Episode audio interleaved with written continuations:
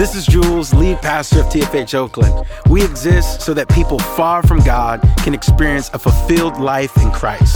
For more information on how you can stay connected, follow us online at T F H Oak or visit us at T F H Oak dot church. T F H Oakland, what's up? Pastor Jules here. Thank you for joining us on this Christmas service and celebration. You know, Christmas is an interesting season. Talking about seasons, what show are you watching right now? You know, during this Christmas season, most people go in on their shows. They binge watch so many different things.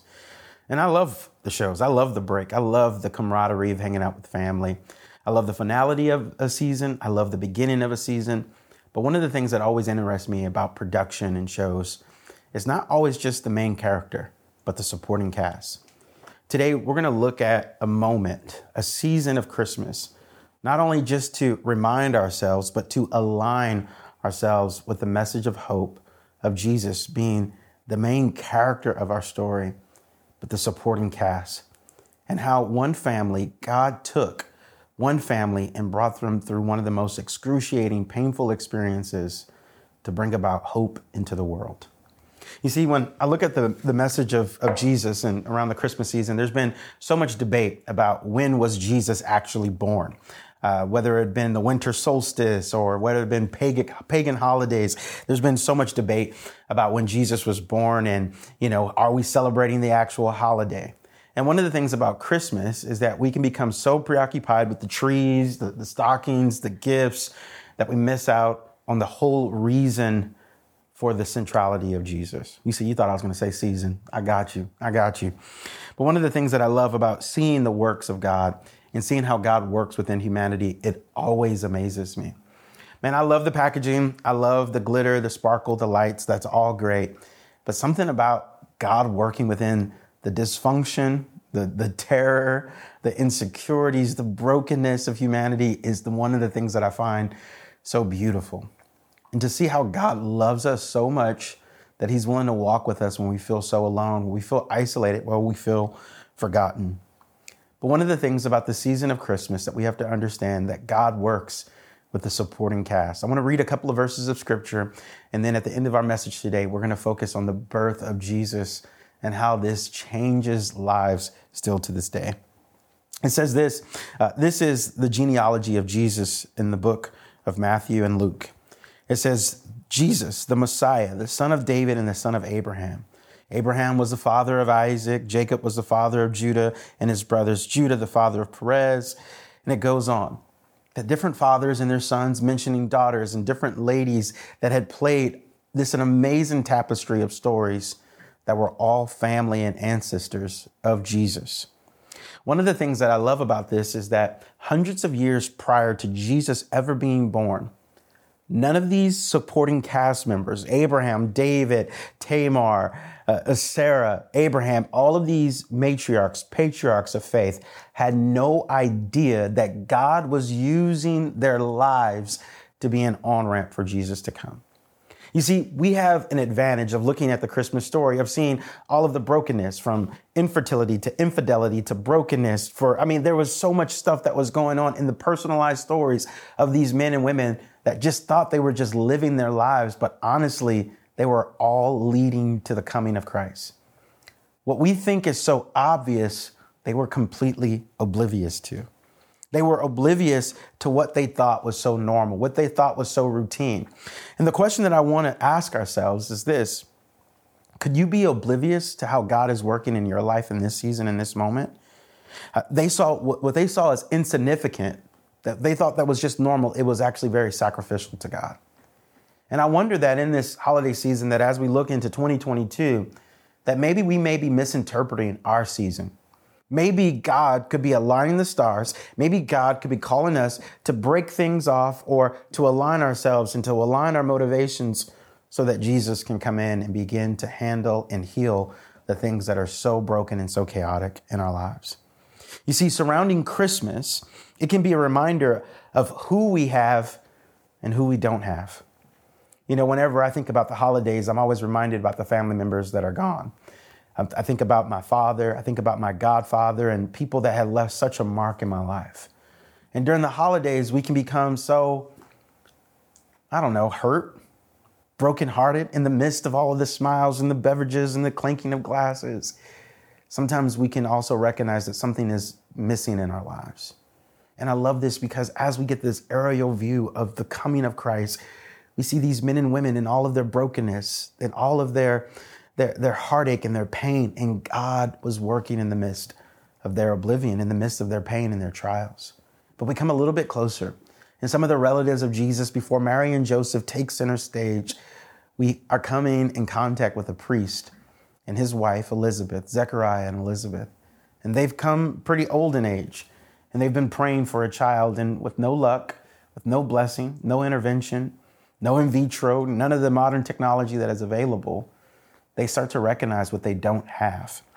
And it says this in Luke chapter one, verse eighteen, when an angel comes and visits Zechariah. And the moment, this, this, this infamous moment, Zechariah is worshiping God and the stars are aligning, and he's got like the Holy Ghost lottery ticket.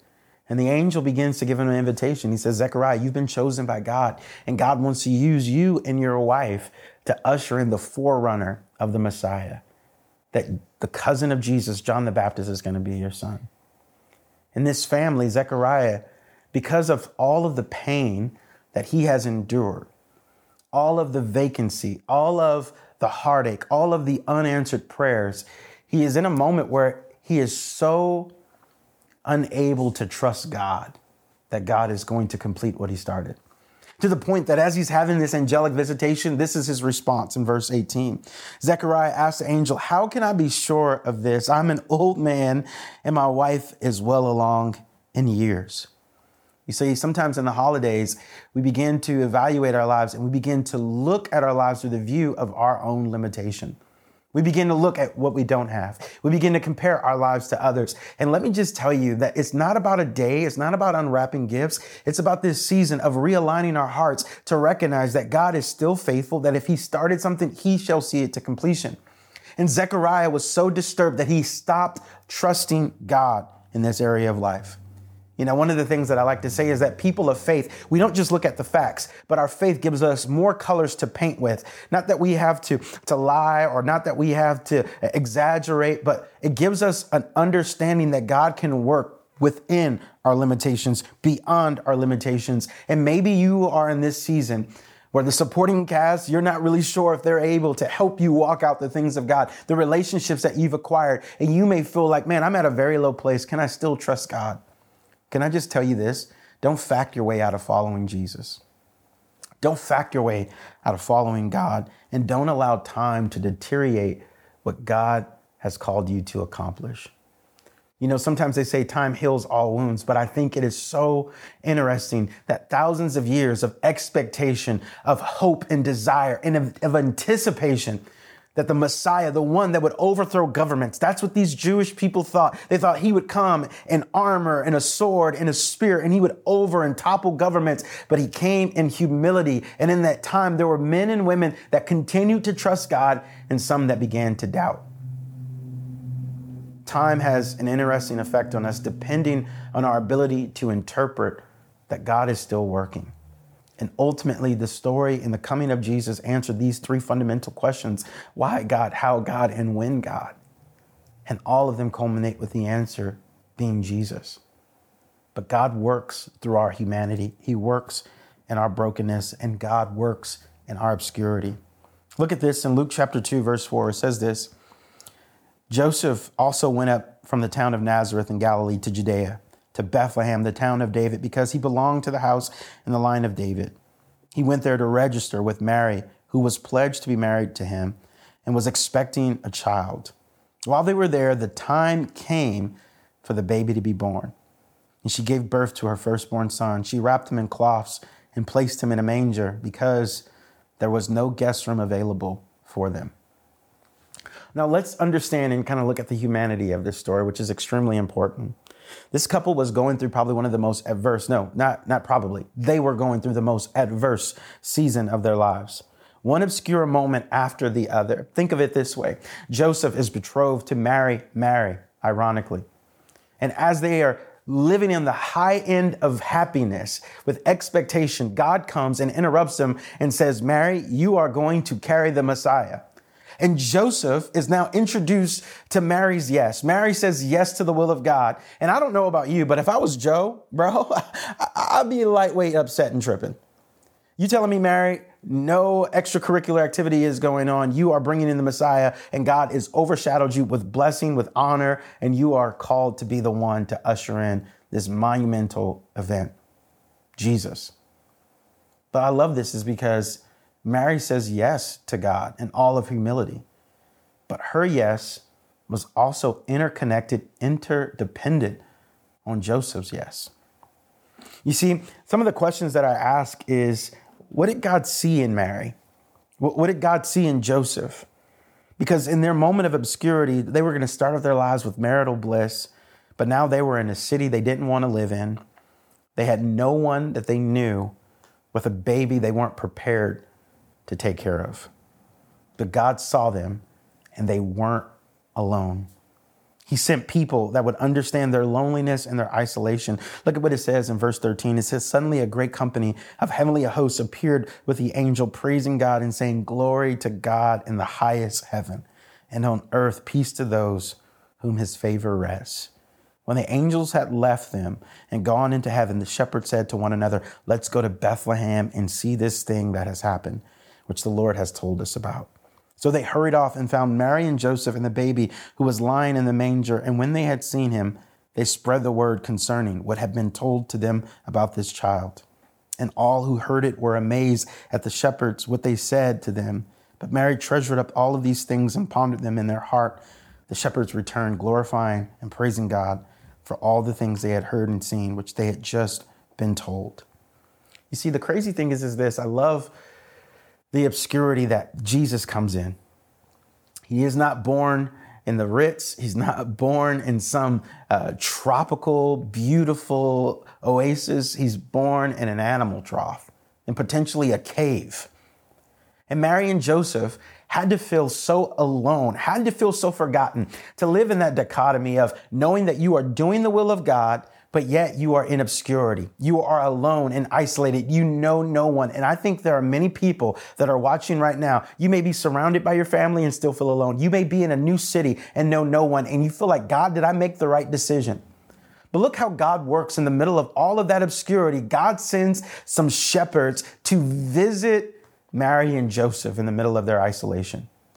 That is my prayer for everyone that is listening to this message, that God would send people to understand completely, unequivocally, that understand what you are going through and be able to bear witness and be able to be in tune with what God is walking with you in the middle of all of that. That God comes and he shows up in the middle of our isolation. That Mary and Joseph probably had felt so lost and began to question, but God brought some shepherds who came in and showed up right on time. And the Bible says that Mary had treasured all of these things in their heart. You see, I believe in this Christmas season, there are two groups of people. People that what they consider to do the be doing the ordinary, God actually wants to use their ordinary to be an intersection to bring someone closer to him. And the group of people that may feel isolated and need hope and need to know that God has not forgotten them, that God will bring an intersection in our lives, just like he did with the story of Jesus. You see, who's God called you to go in, go to that's in isolation right now? What you may feel in your community, maybe you've been serving God for a long time, and the story, the message of Jesus is one of those things that sometimes is just kind of like, yeah, I know it's good, it's great. But the message of Jesus is that Jesus came to broken and lost people who had no hope. Jesus was the Prince of Peace, and he establishes, even in his birth, that no one would feel forgotten. And so Jesus comes to an isolated, a far-off group of people. I want to ask you in this Christmas moment, in this season, who do you know that may be forgotten right now?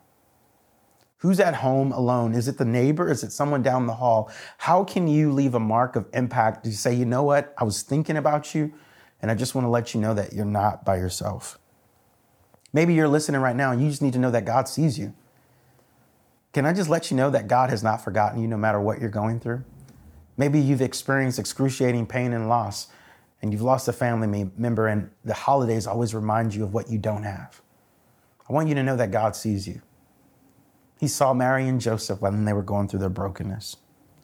You see, one of the things that the names about Jesus that helps to remind myself and to align my heart in this moment is this, that they called him Emmanuel, that God is with us. That Jesus was known as this great deliverer who came in humility. And one of the things that I want to remind you as we come to a close on this Christmas day is that God is with us when we're oblivious to what is happening. God is with you. Maybe you're going through something, you're like, I, I have no idea how I'm going to walk through this. Financially, I, we just don't got it. God has always been faithful. And these supporting cast members, hundreds of years apart, different languages that separate them, had no idea that they were being used as part of a greater orchestrated event that God was doing in their lives. Emmanuel, God is with us. God is with us when we're tired of believing. Just ask Zechariah and as Elizabeth, the cousins of Mary and Joseph, that they had become so tired. They had fought the good fight and they wanted to give up. They thought their time was up. Can I just let you know that God is with you? It's not time to give up. Probably it's time to press in. And many times God will show up the most miraculous at our least. Can I let you know that God is with you if you're in a place of obscurity? I think there are a lot of people that actually just moved to the Bay Area, or maybe you're in transition and you're just kind of asking yourself, God, do you see where I'm at? I moved here for an event. I moved here for a person. Lord, I'm in a very obscure place. I believe that God wants to speak to you in this moment. And maybe with the simplicity, the simplicity and the, the humility of the message of Jesus is that God is still has a plan for your life. God wants you to be in community. And if this message can encourage you in any way, it's just to let you know that you're not alone. There are other people that are walking with you and walking through some of the same things that you're walking with. And maybe in this moment, even in your isolation, you can have that hope and that intentionality to remind yourself, who's walking? Who's alone? Who's living in isolation? And how can I be a moment of light? How can I be a person of hope in the middle of all of that? I love this about Jesus is that Jesus was born in all of these things. He was born in a moment where people were oblivious and had no purpose. He was born in a moment where people were tired. They, they had become exhausted with believing and trusting God. He was born in obscurity where people were just like, what? How? And through all of these things, Jesus lived a life of faith and fulfillment. And I believe he's called us to do the same. As we come to a close, I, I felt very uh, strongly just to take this moment to look at twenty twenty-one and twenty twenty-two and really just share something prophetically that I believe is on my heart. I believe in, in twenty twenty, uh, that was not the crisis. I believe twenty twenty-one was the real crisis. Because I believe in twenty twenty-one, we had the option. Uh, at one point, we didn't have any options and people made decisions. But when there are options presented, that's when you get, it's really revealed who you really are and what your true desires are. And I feel like going into twenty twenty-two, that God is going to create a great level of momentum in our personal lives and in our church. I believe that we are at, at standing at a moment where it's a lead or lead through it moment. It's either leave or lead. And I don't want you to get this option, this third option that many people come after responding from a crisis. And I'm talking more than just COVID and all of the other things that we dealt with. I think we're living in the middle of a social a spiritual crisis. And I think some people have settled in their minds, I'm just going to live with what I am, live with where I'm at, and, and just continue where I'm at. And I'm, I'm believing that God is going to bring some boldness, encouraging your heart to believe and to hope again. And many people may have made transitions, and I don't want to discredit those transitions. Many people have decided to move. Many people have decided to take on new jobs, and we should celebrate those things. But just remember, that in this hour, God has called you to lead in some capacity and already determined in your heart, like in this Christmas season, how can I be like Jesus to come in the middle of isolation and pain and people are far off and to live following that great life and that message. I want you to be encouraged that as we go into twenty twenty-two, I believe that we're going to face even more challenges, not to exhaust you before it happens, but I believe that God is going to equip us. He's going to be with us. Because he's Emmanuel. God goes with us. He goes with through it with us. and he goes before us. God bless you guys on this Christmas season. And from our family to yours, we pray that you have an amazing, an amazing Christmas time. For more information on how you can stay connected, follow us online or visit T F H Oak dot church.